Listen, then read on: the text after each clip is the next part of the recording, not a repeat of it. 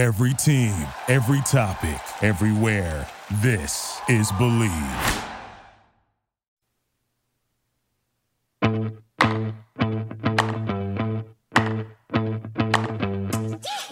Is happening, gang? We have got an exciting show for you today on the Inside Football Podcast with Bill Polian. This is our first ever Bring Your Tupperware. It's a bit of a potluck today. This is our early season potluck at what Bill is looking at players and playmakers who might be surprising us, things he's a little bit worried about. Fortunately, nobody from the Washington football team made that part of the list. And then ultimately, we do a dive into some of the things that we're seeing from an officiating standpoint that really need to get rectified. A lot of what we heard from Mike Pereira a couple weeks ago is definitely not being put to the test this season as the game is being called very differently as you move through the four quarters. But before we dive into today's show, I want to take a minute and talk about one of our favorite sponsors on the pod, Bet Online.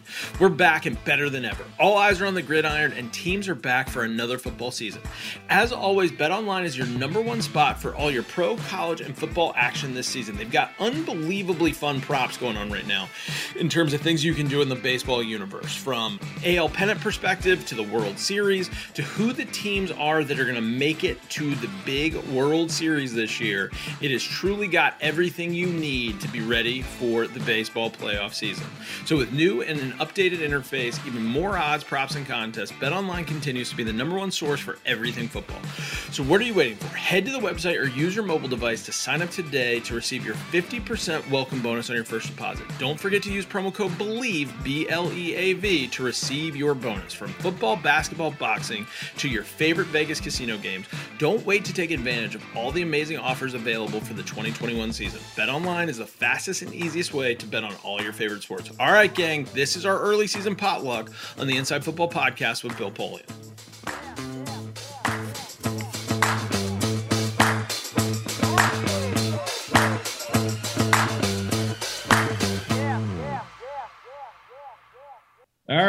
What is happening, gang? We are live on the Inside Football Podcast. Bill Polian. Rick has got a giant band-aid on his head and he's leaning it into the camera. I'm just noticing it now. Aren't we well?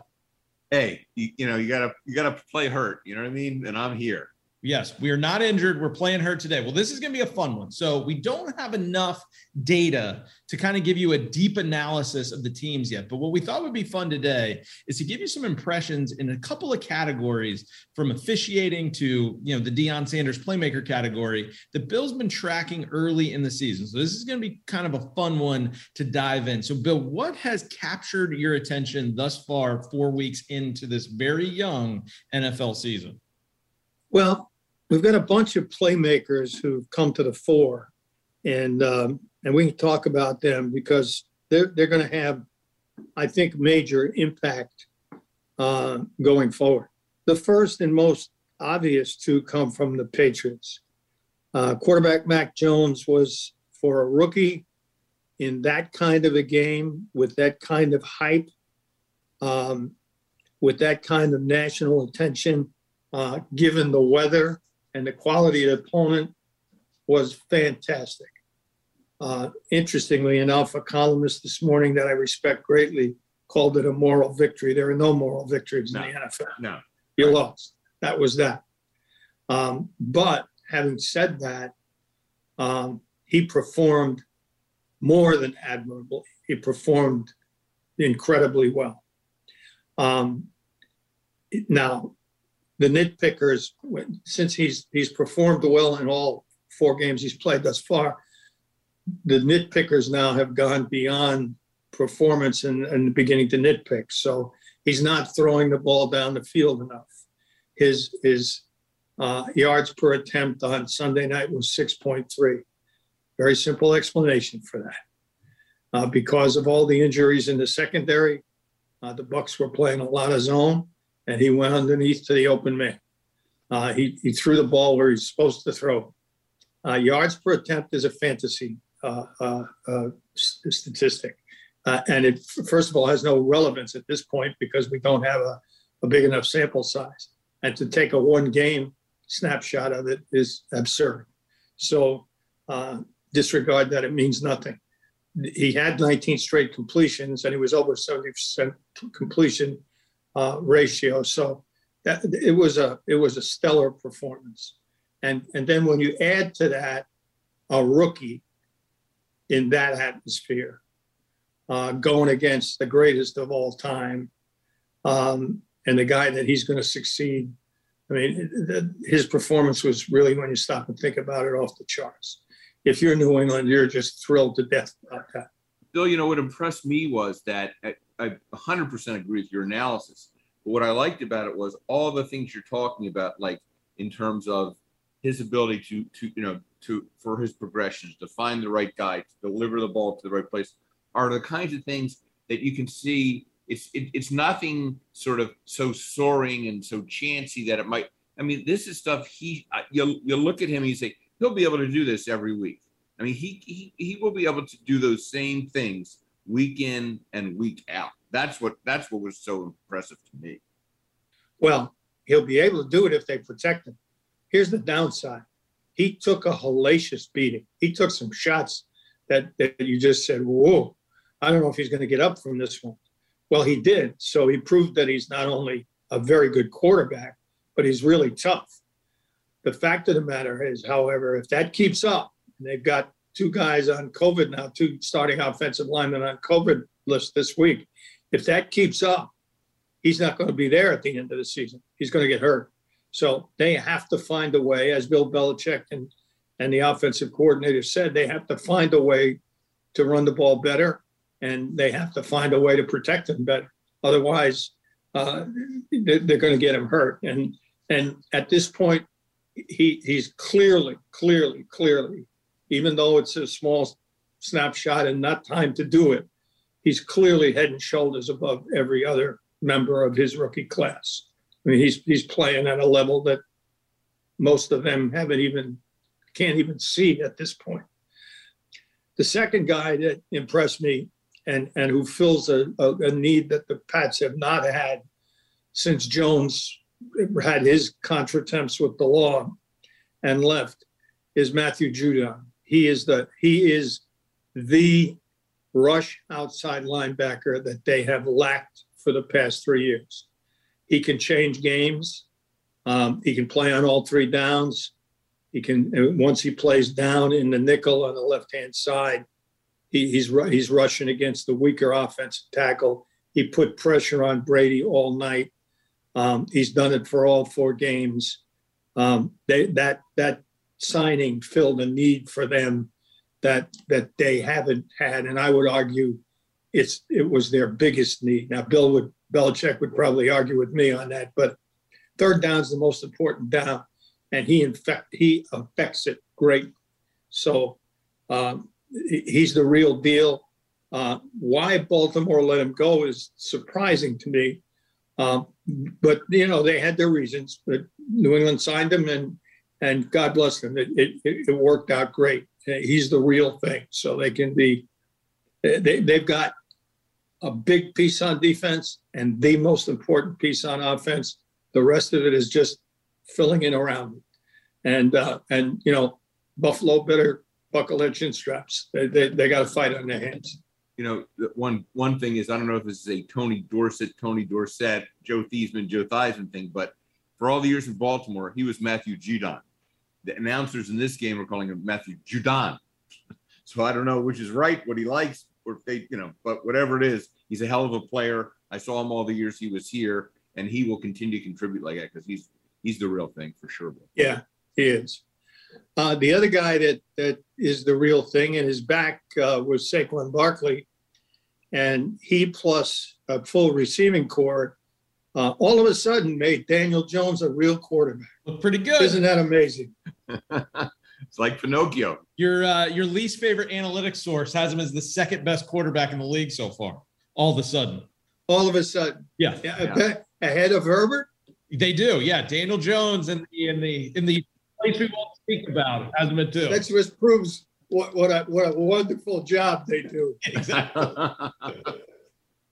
but what what it does prove is that when you give uh, a a quarterback who's reasonably good weapons, and and one of them happens to be a game changer, which Saquon Barkley was in the overtime.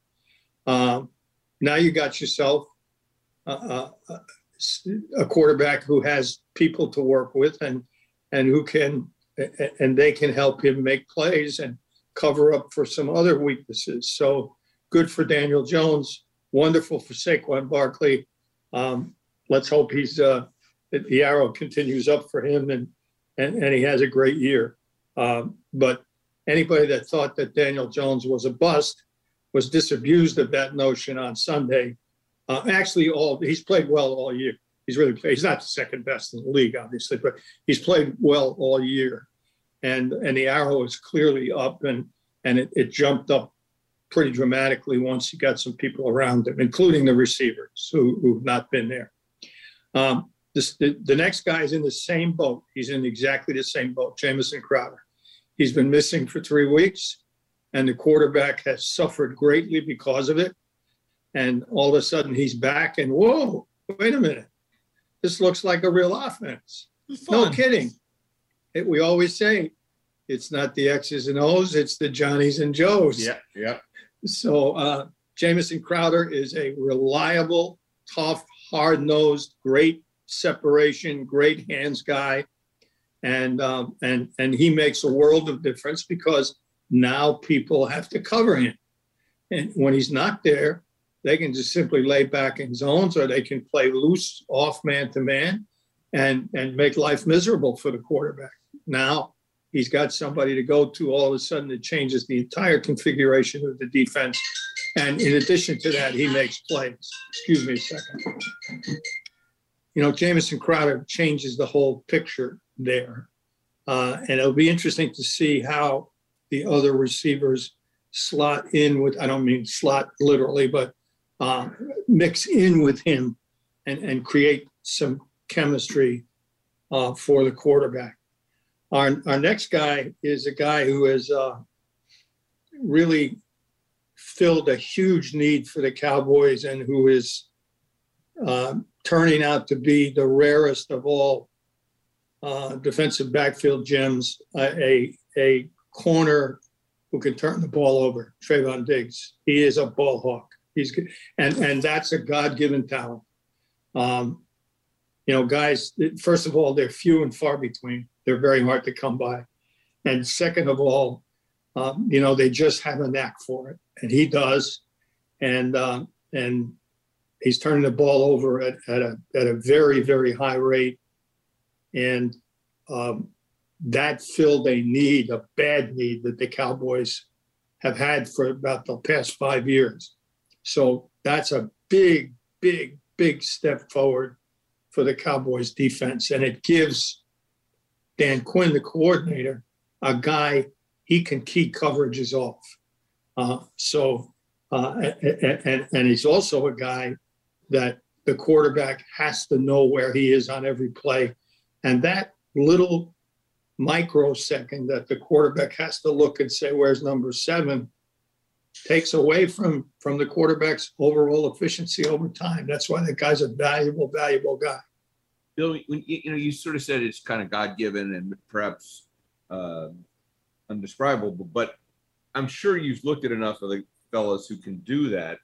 Does it have something to do with their you know where they position themselves just prior to making that play is it quickness is it actually when they touch the ball they hold on to what at least what are, what are some of the skills that you've noticed? Is it the house he grew up in?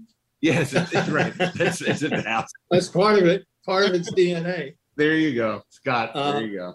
but but the technical part of it is uh, positioning within within the context of your assignment. If you're playing zone, uh, are, are you reading the route combinations? Are you anticipating where the ball might go? Um, have you studied enough film to tell you that in this particular formation, in this particular zone defense, the quarterback's likely to go here with the ball? That's preparation. In man, it's a question of how you position yourself relative to the to the receiver. Do you allow him separation? If you don't allow him separa- separation, over which shoulder are you going to come? Um, the third part of it is pure anticipation, reading the quarterback and the man at the same time. That's the most difficult thing to do. uh, in, in man-to-man defense. Very few can do it. Uh, only the only the Hall of Famers really when it's all said and done. And then finally, it's the ability to catch the ball. Uh, most DBs, uh, Vinny Cerrato, the longtime personnel director of the Redskins, had a had a great saying. He said, "You know, most DBs are DBs because they were receivers who couldn't catch." Right. Yeah. and, that's true. That's true. Guys who are converted to DB coming from the high school level are usually, you know, two-way players and they're wide receivers in, in, in high school. So um, uh, you do have to have good hands. So it's it's all of those things, and he's got all of it.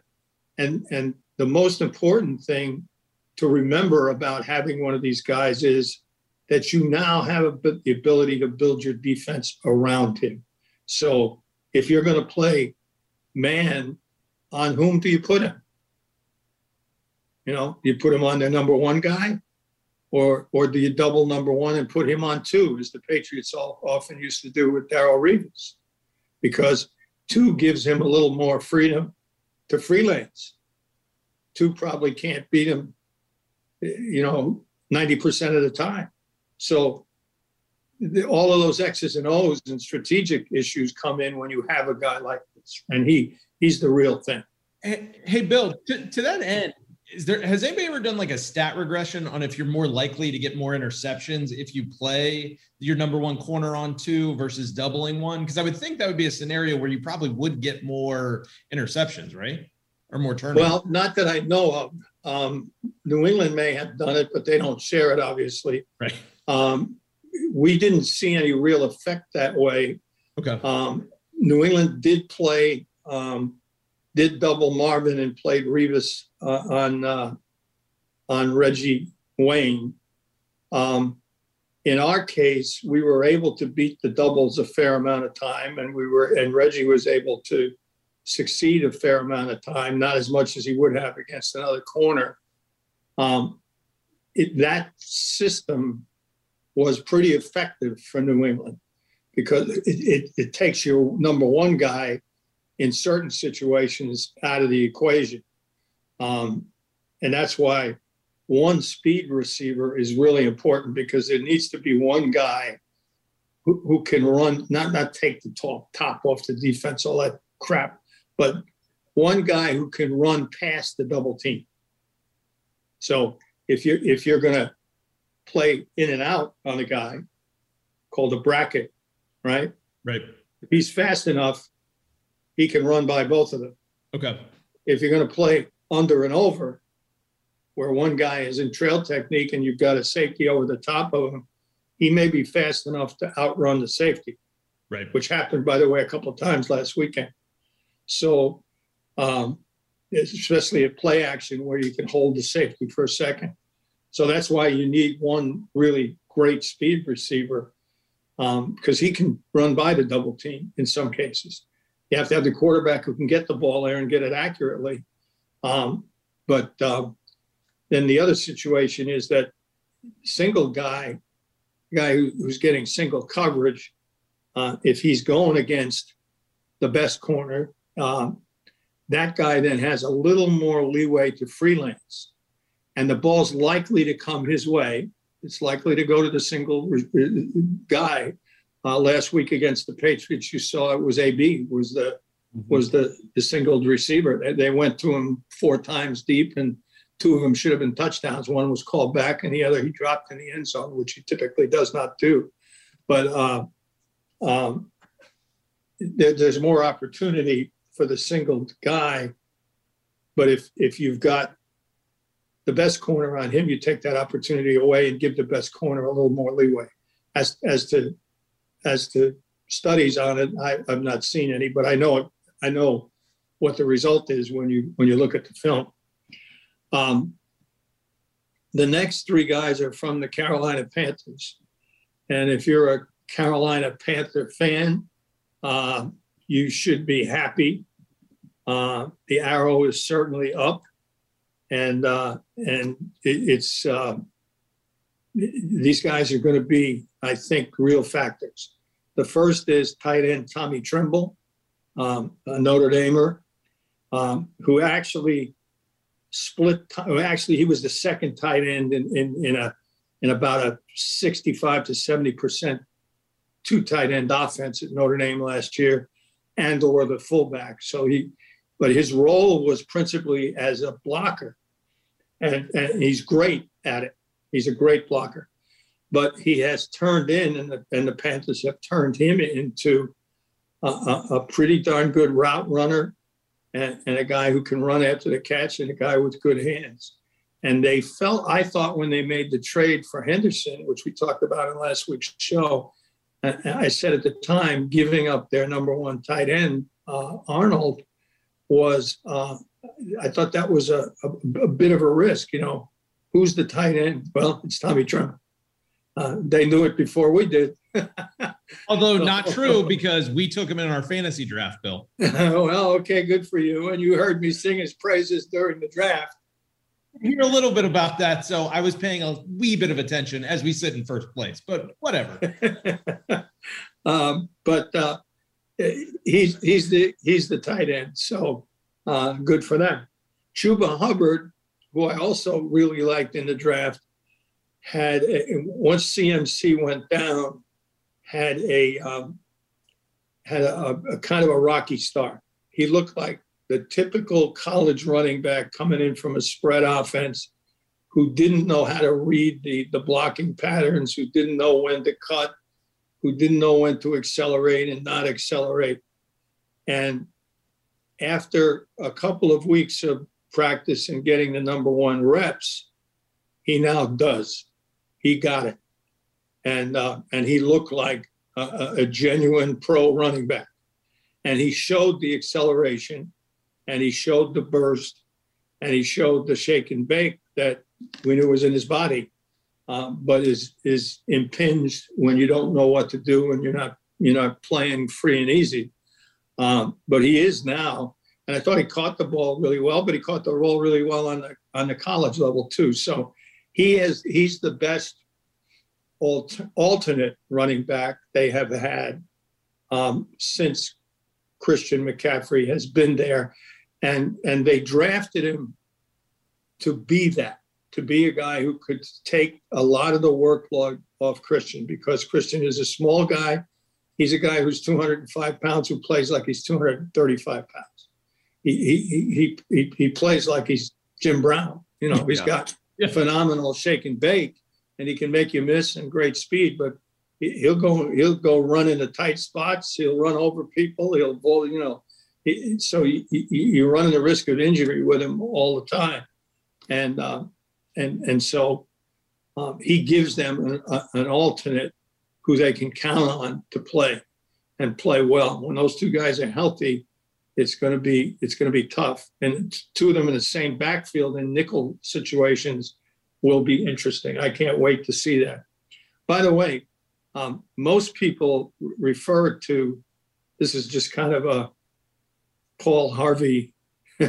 now you know the rest of the story thing that really means nothing, but it's kind of fun.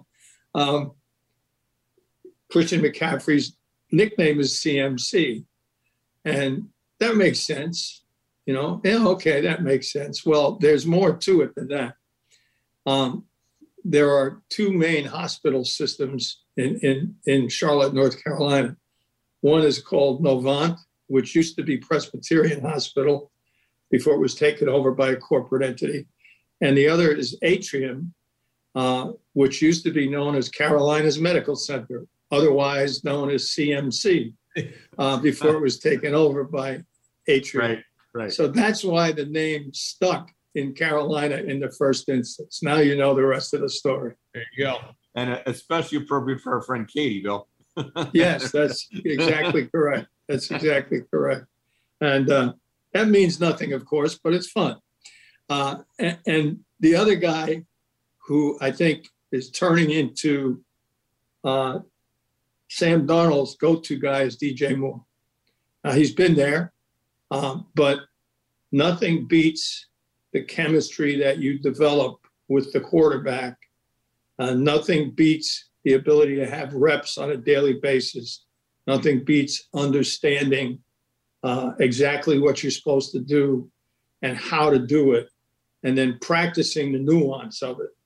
So DJ Moore ha- has had ascending production each week. He's doing more and more spectacular things. And the reason is because he's getting more reps with Sam. Sam trusts him, Sam looks for him. And when McCaffrey comes back, that's a scary prospect because now they have two guys that Sam can rely on. So if you take one away, the ball's going to the other guy.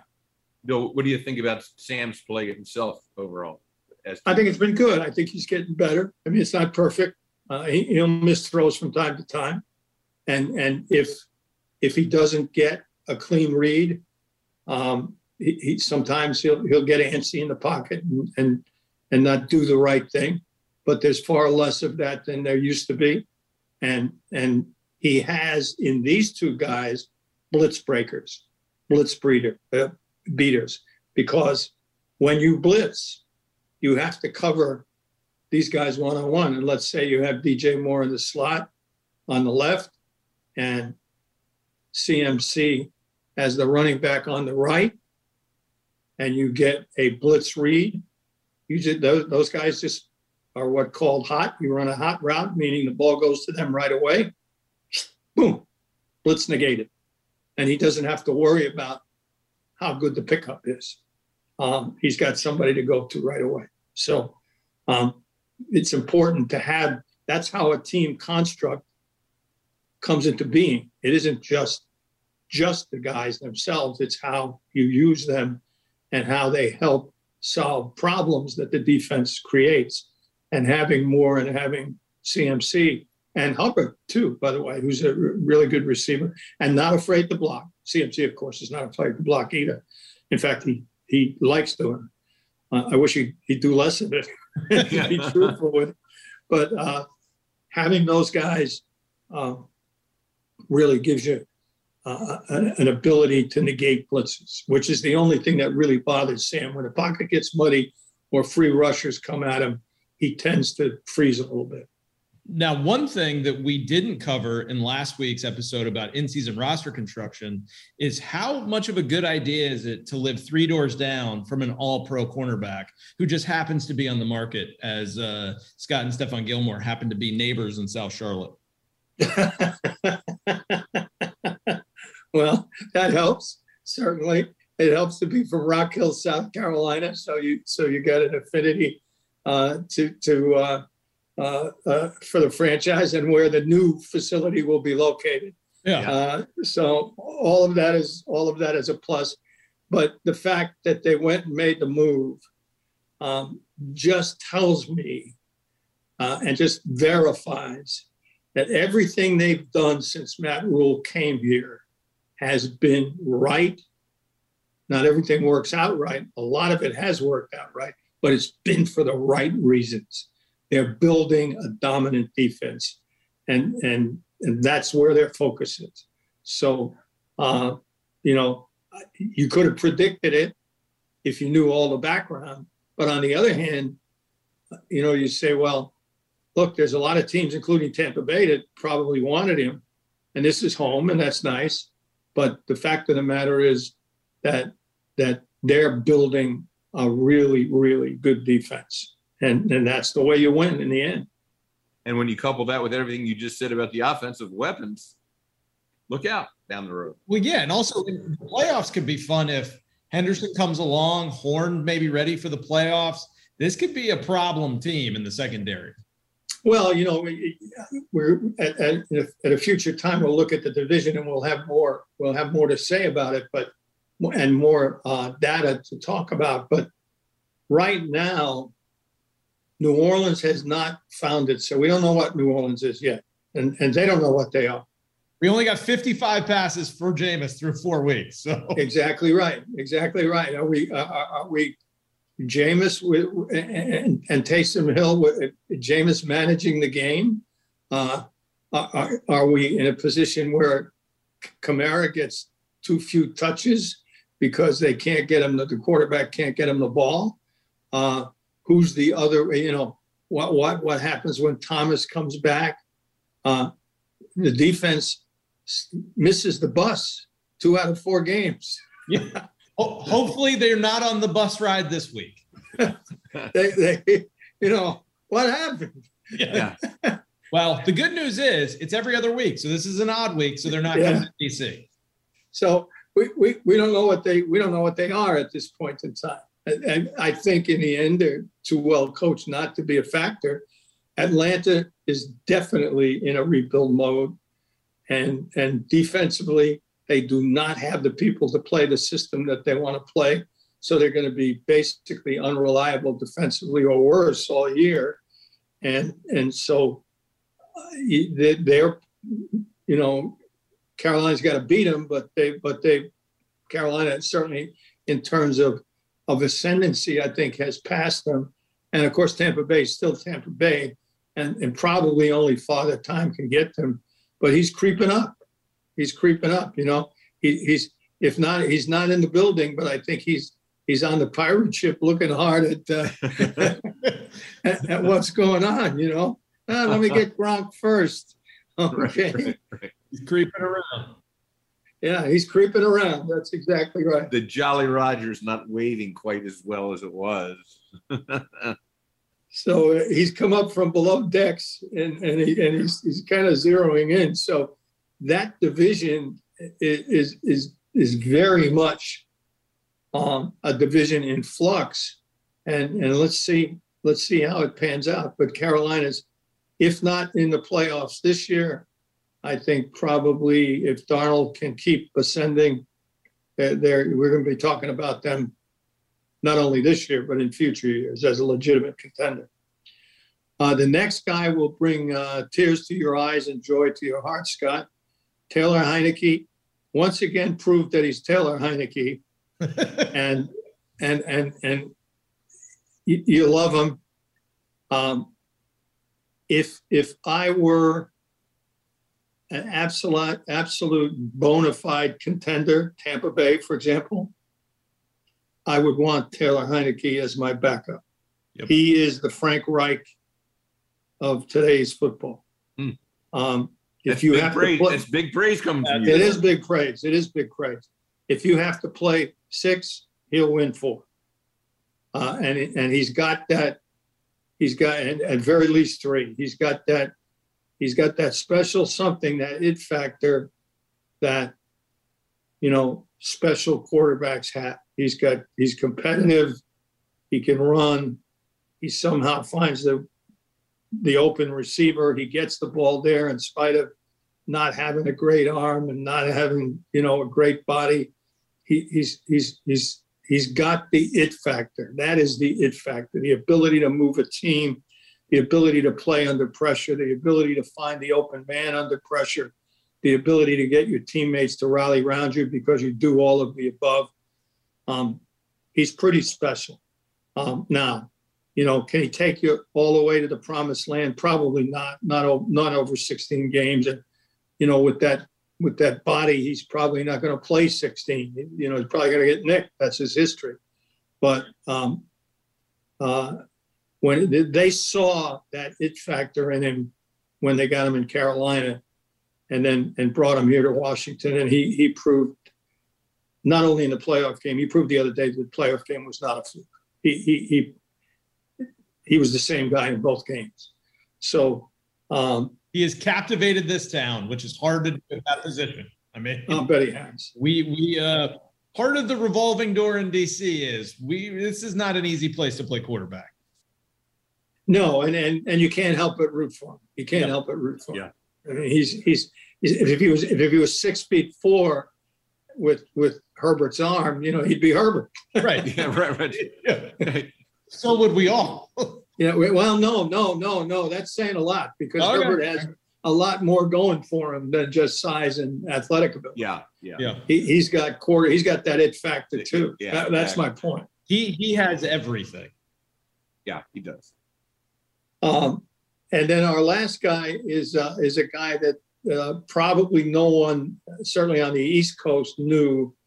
Um, people in the NFL know, obviously, but fans don't. Austin Ekeler, the running back for the uh, San Diego Chargers. Um, I, I've heard uh, on my Sirius radio show, people say, well, you know, the Chargers don't have a running back. And, and I've often responded, yeah, they do Austin Ekeler. You just don't know about him. And, and, you know, somebody said, well, he's always hurt. And that, that, that's partially true. Um, he, he's a, a small guy by the standards of running backs, and his style is, is, is kind of a slam bang, semi slam bang style. So he, he does take a, a fair amount of hits. He's a tough guy he has missed some time with injury, um, but he's a special back. He can drive the train, as you saw the other night. Uh, he can hit home runs. He can catch. He can block.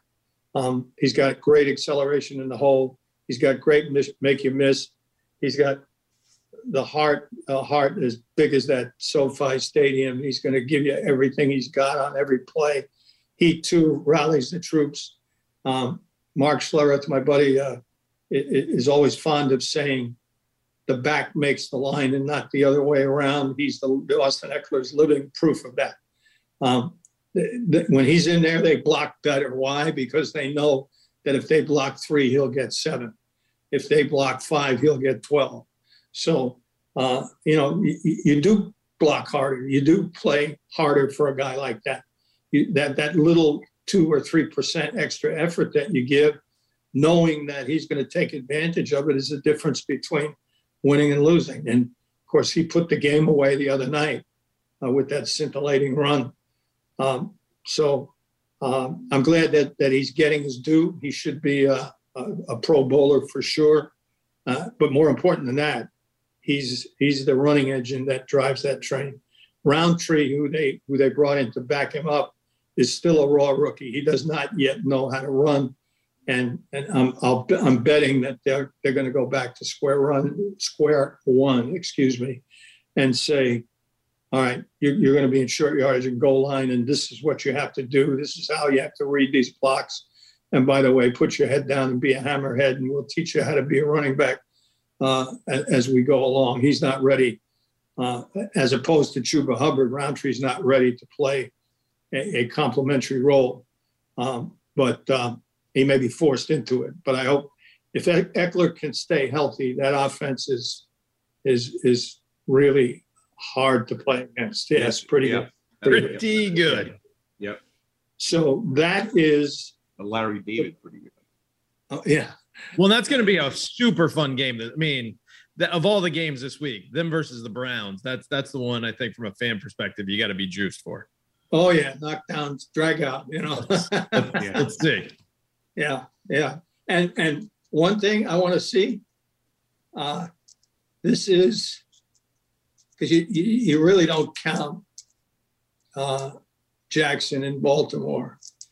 This is the first time that I can remember that Mayfield is up against. Well, he was with Burrow, but the second time Burrow was hurt, is up against a guy that he says, you know, where do I where do I stack up?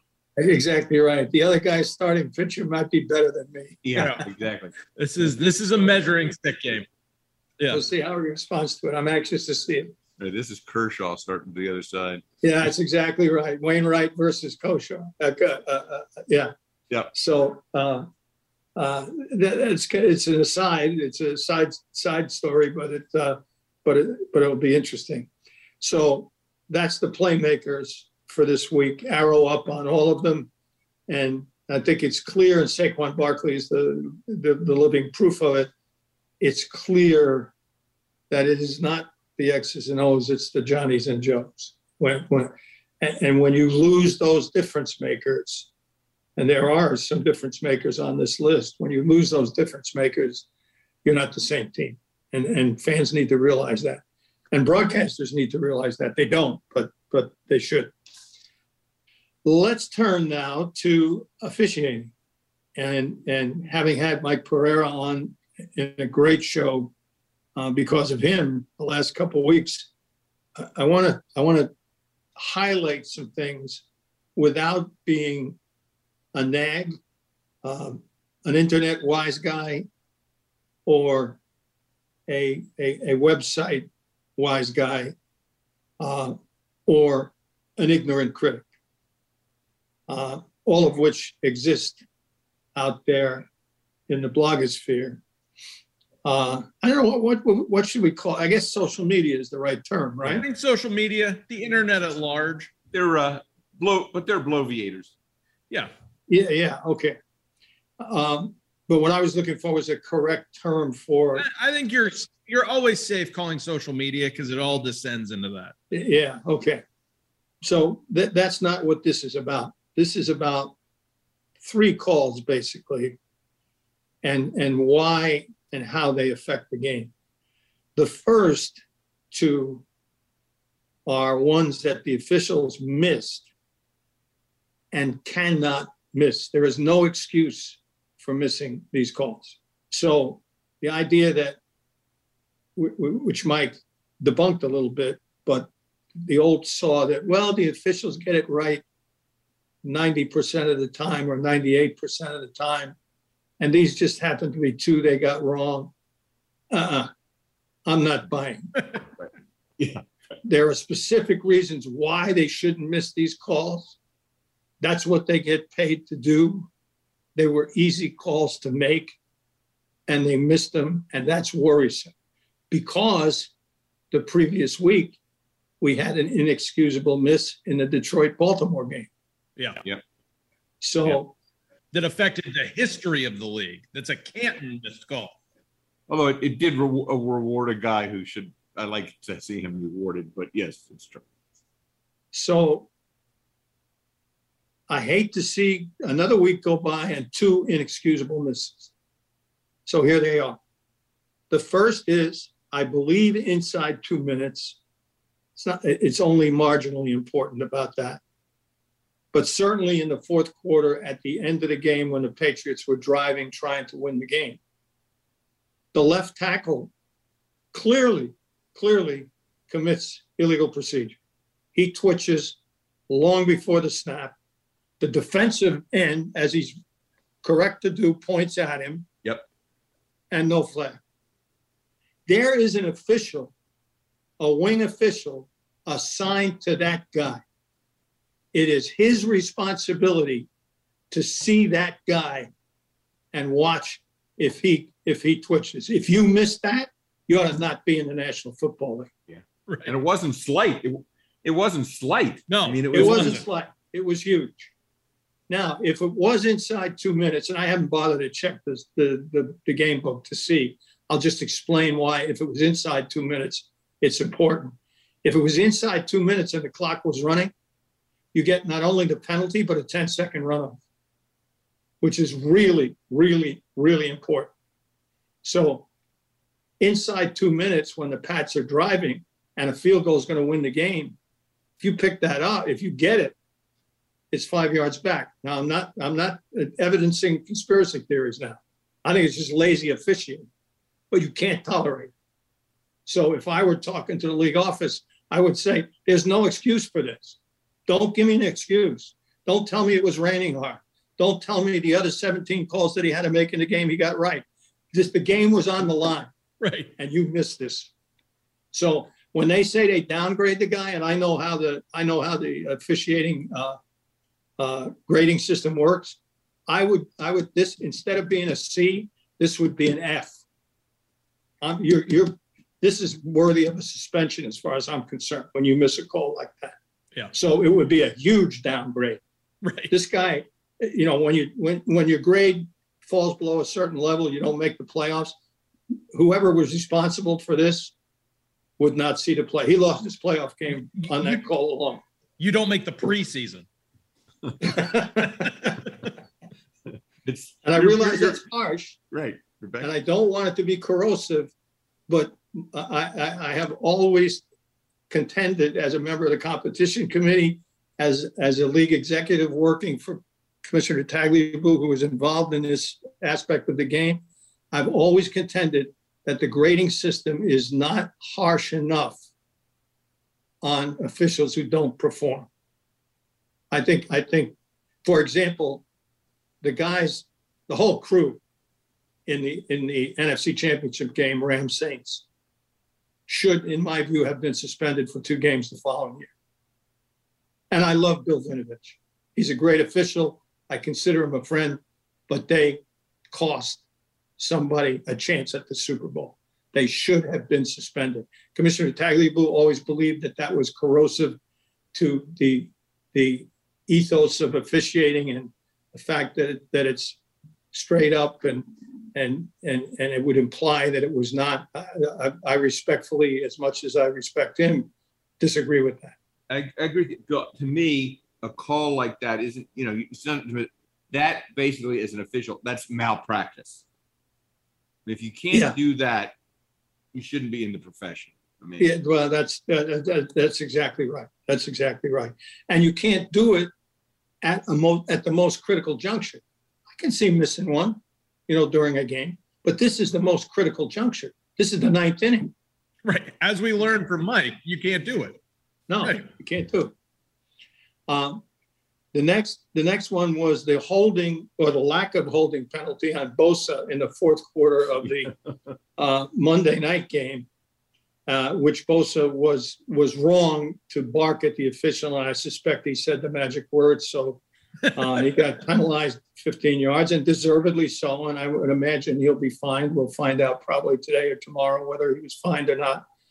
If he was not fined, that will be somewhat telling. If he was fined, um, I would urge him to uh, to uh, uh, appeal it just to make the case because the case needs to be made. I'd want to I want the officiating supervisor on record as to why a foul wasn't called, other than just telling me well he missed it.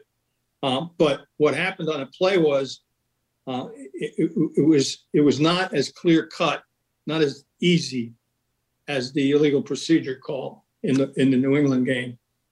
What happened was Bosa ripped, and if you remember Mike uh, Mike uh, Pereira explaining that when you rip, you can't have a holding penalty unless unless the rip and and the ensuing grab around the head that happens when someone rips. That's how the offensive player um, adjusts to the rip, how he negates it.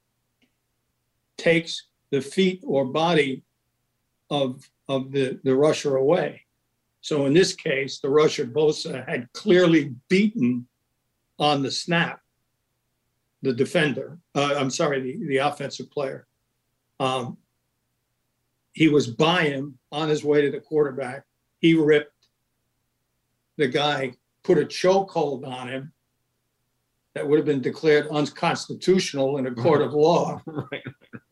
And in so doing, actually almost dislocated his shoulder because he tipped him over in a, in a very awkward way. And when I first saw it, I said, "Oh my God, I hope he's not hurt." Um, but it was clearly a restriction over and above that which is tolerated versus a rip, and you had to be blind not to see that. And there is an official assigned to that. That's why the umpire is in the backfield to see that. The referee's looking at the quarterback, the umpire is looking at defensive line play. And if he's got any semblance of instinct, the first guy he's looking at is Bosa. And secondly, the wing official can see that too. And to let it go, no, absolutely wrong. Absolutely wrong. And as I say, if Bosa is fined, as Tom Telesco probably won't do this, but I would, as a general manager, I would go to Bosa and say, "You're appealing it, and I'm going to be with you." You know, uh, I want to hear what they have to say about this. Yeah, I mean, and I, I you know, I thought Bosa's comments after the game were very reasonable and measured. No, they weren't. They violated the they violated the rule. But Well, and then he went into other crazy topics after the game as well. He said, "I shouldn't have exploded on the." He said, "I shouldn't have done what I did. I I was responsible too." On the field, he was talking. I understand you can't, you can't do what he did per se. What I'm saying is, it wasn't just another naked rant. Once he was talking, he recognized that he shouldn't have done what he did on the field, but just said, "But it was a terrible, terrible call." well, I mean, that's a finable offense. But It I would is, but- appeal it because I, I'd want the officiating department on record as either defending that call or else admitting that the official blew one of the two. Again, accountability is important. we, we don't have enough accountability with officiating. Not that they're bad, not that they're crooked, not that they don't try their best, but there has to be accountability. Uh, when, when and and again, this is this is the other team's best rusher at, in, in at a at a time in the game when it's critical, and and no call, and and I'm worried that that may be a situation that's developing. Are we going to call the game, as Mike Pereira said, the same in the first quarter as we do in the fourth quarter? I'm seeing a little bit of uh, uh, maybe we let some stuff go in the fourth quarter. Not in Minnesota. That was the most egregious example of not calling the game the same in the beginning as the end. As like literally as we were watching that game, I was like, "This is Mike's point. They're not calling the game the same." Yeah, well, because you, you, you the first Brown touchdown, they they call the they call the PI, and then literally at the end of the game, Adam Thielen is being hugged by Greedy Williams. I would say a good three seconds before the ball even gets to the end zone, and it's nothing. And it's the same Yeah. penalty as earlier in the game. Well, they, they generally call nothing on Hail Marys. Yeah. Now that you can argue that that's wrong too, but th- th- that, that we know that that's their, that's their point of view. They call nothing on Hail Marys. Yeah, Yeah, but yeah. But, but the, the you're on, we're both in agreement that this is, you know, not enough data. I'm just pointing out that these are two calls that were missed at critical times and shouldn't have been, shouldn't have been. I'd be a less, little less harsh on the guy who was responsible for this and, and an official is probably the umpire, um, than, than I would be on the, uh, on the illegal procedure, but still, still should have been called. I mean, if you're sitting and watching on television, you say, holy mackerel, look at that. I hope the guy wasn't hurt. That's a foul. right. Yeah. What did you think about Shawn Hochuli going to the bench this week to explain a penalty to a player? Did you see that one? I did not see that. Help Yeah, on- so this this is a good go back. So it was on one of the roughing the passer penalties. Sean Sean actually went over to the bench to try to explain why it was called and what the hit the hit radius is on the quarterback. I actually thought it was a really neat moment from this past weekend. I didn't see that. It's, Yeah. it's just, it's interesting. I guess if you have the time to do it, it doesn't hurt. Yeah. So Now, was- you know, there's some coaches that would want that, but, but that's neither here nor there. Yeah. Um, the final one I want to get to here is, um, is, is this is about officiating philosophy, as Mike talked about it on the show last week. Um, it was the Raiders, uh, Chargers game. And I believe it was the Chargers punter. No, might have been the Raider punter who um, was up in the air, and the player who was trying to block the punt went right under him, slid right under him. He was the the, the, the, punt blocker was wrong in the first instance because he didn't go for the block point. He shouldn't ever reach that position where you're directly under the punter. But um, he was under him. And the punter came down and he didn't take a dive. He he tripped over him because the guy was right under him. No call. Now, as Mike said, there is a school of officiating, which I think is coming to the fore in the NFL now, which says when you you can avoid making a call, avoid it. And then they give you some gobbledygook about, well, he didn't contact him and his his plant foot wasn't on the ground and blah blah blah if we're going to allow, first of all, if that was done to a quarterback, it would be 15 yards. Um, second of all, the punt blocker was wrong because he went for the wrong block point. If he ends up under the punter, he, he didn't do what he was supposed to do or what was efficient. Um, and and finally, why is the punter at any less risk than, than, than any other player? because we don't want to call fouls. If I were on the competition committee, I would flag that play. And the first, that would be the first thing in the meeting I want to talk about. Tell me, Mr. Anderson, why this is not a foul. And don't give me, well, the plant foot wasn't on the ground. Uh, We're, we're, we're talking about defenseless players. Yes. who- who's more defenseless than a than a punter who's in the air with both feet off the ground? It's one of the most defenseless plays in I mean, it, it is, yeah. I mean, he's basically pu- he's basically defenseless throughout the whole activity that he's practicing. Not not to mention, you know, depending on where he's hit, they wear less pad, you know, less physical protection. I mean, those guys are totally vulnerable, and a leg injury to them that could be career end. Yeah, that's exactly right. So I, I'd want to, I want to talk, I want to, I'd want to talk philosophy on that because I think the philosophy of ignoring that is inviting injury because now you're telling rusher, the, the punt blocker, that he doesn't have to go to the block point. He doesn't try have to try to get the ball off the kicker's foot. Right. He can go right underneath the kicker and and threaten the guy's very survival Exactly. and if he's fortunate enough to land on both feet, fine. But even if even if he even if he comes down, there's going to likely be no call. So I mean that's just encouraging an unsafe tackle. So uh, I will say this: many officials do not understand coaching techniques. That's one of the reasons we originally, at the at the behest of Coach Shula, wanted them in camp so that they could listen to the coaches, watch the coaches coach, understand technique. I don't know that it's worked as well as we all thought it might, but that's the reason they do it. Not to get the not to get the players conversant with the rules, but to get the the officials conversant with how we play football in the NFL and what's being taught.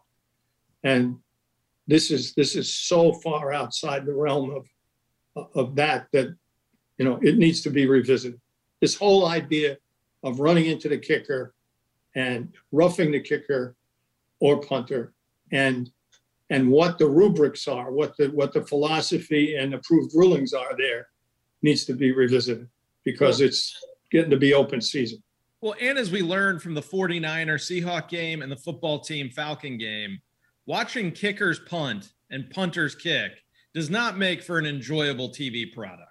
that is absolutely right that is absolutely correct That is that is one of the major takeaways from week 4. It was not Yeah. fun in either event. there are not many who Yeah. are duly talented in that fashion. No. Yeah. Yeah. And for example, if you go back to the guy that I think was the the greatest game changer in terms of what he could do with his kicking leg, Ray Guy, you know, in today's atmosphere, why wouldn't you take a run at Ray Guy? No price to pay for it, 50-50, that you'll even get a call. And and and we now know, you know, that when it's fourth and 13, special teams coaches say, oh, be aggressive, go ahead, try and block it if you get the penalty, it's likely to be five yards. So and when coaches are taking that position, I think the committee needs to take a look at that. Right. That, that might be a problem. Bill, it's kind of like you've talked about before, you know, the way they teach why why there's so many clips, why there's so many blocks from behind on on, on return. I mean, Yeah, just do it. yeah, just do it. It'll they'll miss it, you know, 50% of the time. Okay. Um, the final area that I want to hit on today is um, worrisome things, worrisome areas for some teams. Uh, in this case, it happens to be offensive line in all cases. Pittsburgh, real problem. Uh, if you read the papers and, and the internet on Monday, which unfortunately to prepare for this show I have to do, uh, I didn't when I was working. Uh, and, and was better off for it, by the way. Uh, the uh, all the blame was on Ben Roethlisberger. That's that's not true at all. Yes, Ben is slower than he used to be. Yes, his arm is not as strong as it used to be. Uh, yes, he's getting it out of his hands quicker because uh, and has to throw shorter because he doesn't want to be contacted. Um, but the reason he's doing that is because nobody can block anybody there. They've got a great running back, a great running back who can't get a hold to running because nobody can block anybody. Now, as somebody said to me the other day, I should know better. Offensive lines are a work in progress. It takes time. This is five new people. I get all that. I get all that. And the person that told me that is correct. But I'm worried because I don't see enough improvement here that to, to you know make me feel good about this situation. Najee Harris is playing maybe a little too much, right? Well, I mean, they, they really don't have a choice. I mean, they, they can't get anything with him. You know, what are they going to do with, with, with, with the West Virginia kid, you know, or the Kentucky Yeah. kid? I mean, what are, you- what are you going to do? I mean, he's your, he's the best you got. Uh, But it's pretty unusual for a running back four games into his career to have only not been on the field for like four snaps, right? no question, no question. it's a tough dude. Yeah, yeah, and talented, Yeah. and talented. I mean, he's every bit as good as Le'Veon Yeah. was, but you know, you're getting nothing out of him because nobody can block anybody. Yeah. But we Um, knew he was good. I just don't think he got the run for being as tough doing what he's doing right now. Well, but Oh, I guarantee you, if he played in Alabama, he was tough. no, I know, but I mean, he's but but yeah, but there's effectively no rushing. Yeah. Yeah. Uh, the next group I'm worried about, and I mentioned earlier in the context of Mac, Matt Jones, is the Pats. Now they've got injuries. Um, they've now have COVID issues, but I didn't think they had a very good night protecting him. As I said, he took some hellacious shots, and uh, and as Bill Belichick pointed out, you know when you when you're going to throw it that many times, those kinds of things are going to happen. Um, they did not have a running game. Now, whether that's a function of of the offensive line or otherwise, I don't know. Uh, but the bottom line is, it's it's it's a worrisome problem area because you don't want a quarterback as good as Mac Jones injured, um, and and you got to have a running game if you're gonna if you're gonna be successful in in New England in the long run because of the weather and the division and all those kinds of things. That's been their their history. Um, so that needs to that needs to improve. Um, the Chargers, um, because of injury, their tackle situation is probably not what what it what it could be or will be. Um, but I I have to say they did a remarkably good job against a really tough rush front in the Raiders the other night. Better than I thought they were. I was more worried going into the game than I am now but I do think that it, they're still a bit undermanned at the tackle position. And then finally, the Raiders' offensive line. Jon Gruden's spoken about it. Um, there's been a lot of change in personnel there. Um, Leatherwood worries me in this regard that he had a bunch of penalties at at uh, Alabama, and he's had a bunch of penalties here. And uh, you know what's going on there. Um, I know he's talented. I know he's a road grader and all of that, but um, he's he's making mistakes at, at junctures where he should not make mistakes. So I'm worried about that position, and I'm also a little worried about their cohesion uh, going forward. It's not what it what it should be. Um, the question is, is it going to be better?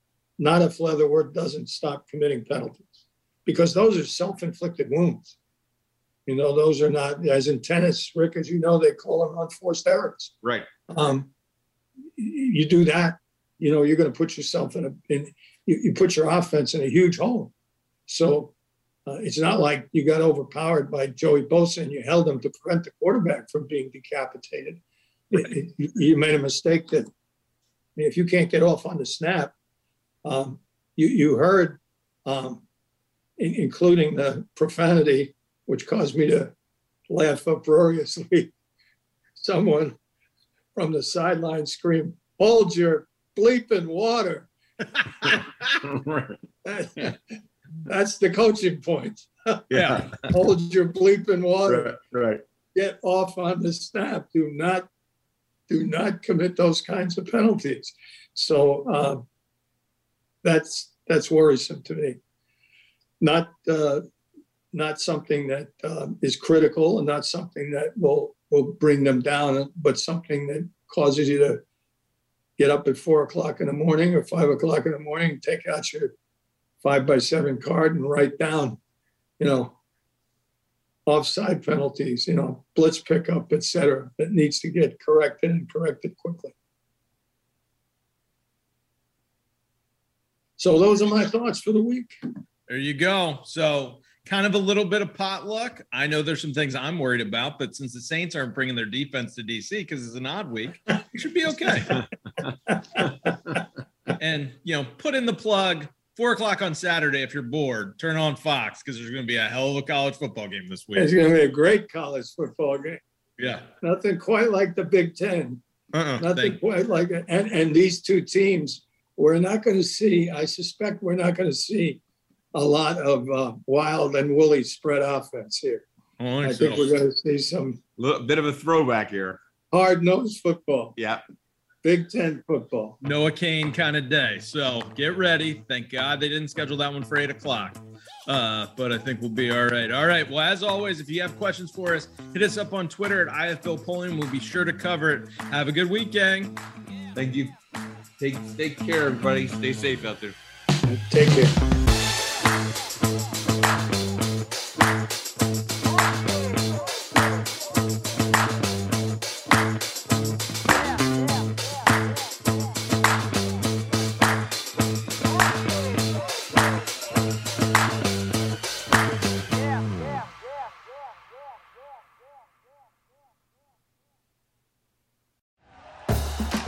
For listening to Bleav. You can show support to your host by subscribing to the show and giving us a five star rating on your preferred platform. Check us out at Bleav.com and search for B L E A V on YouTube.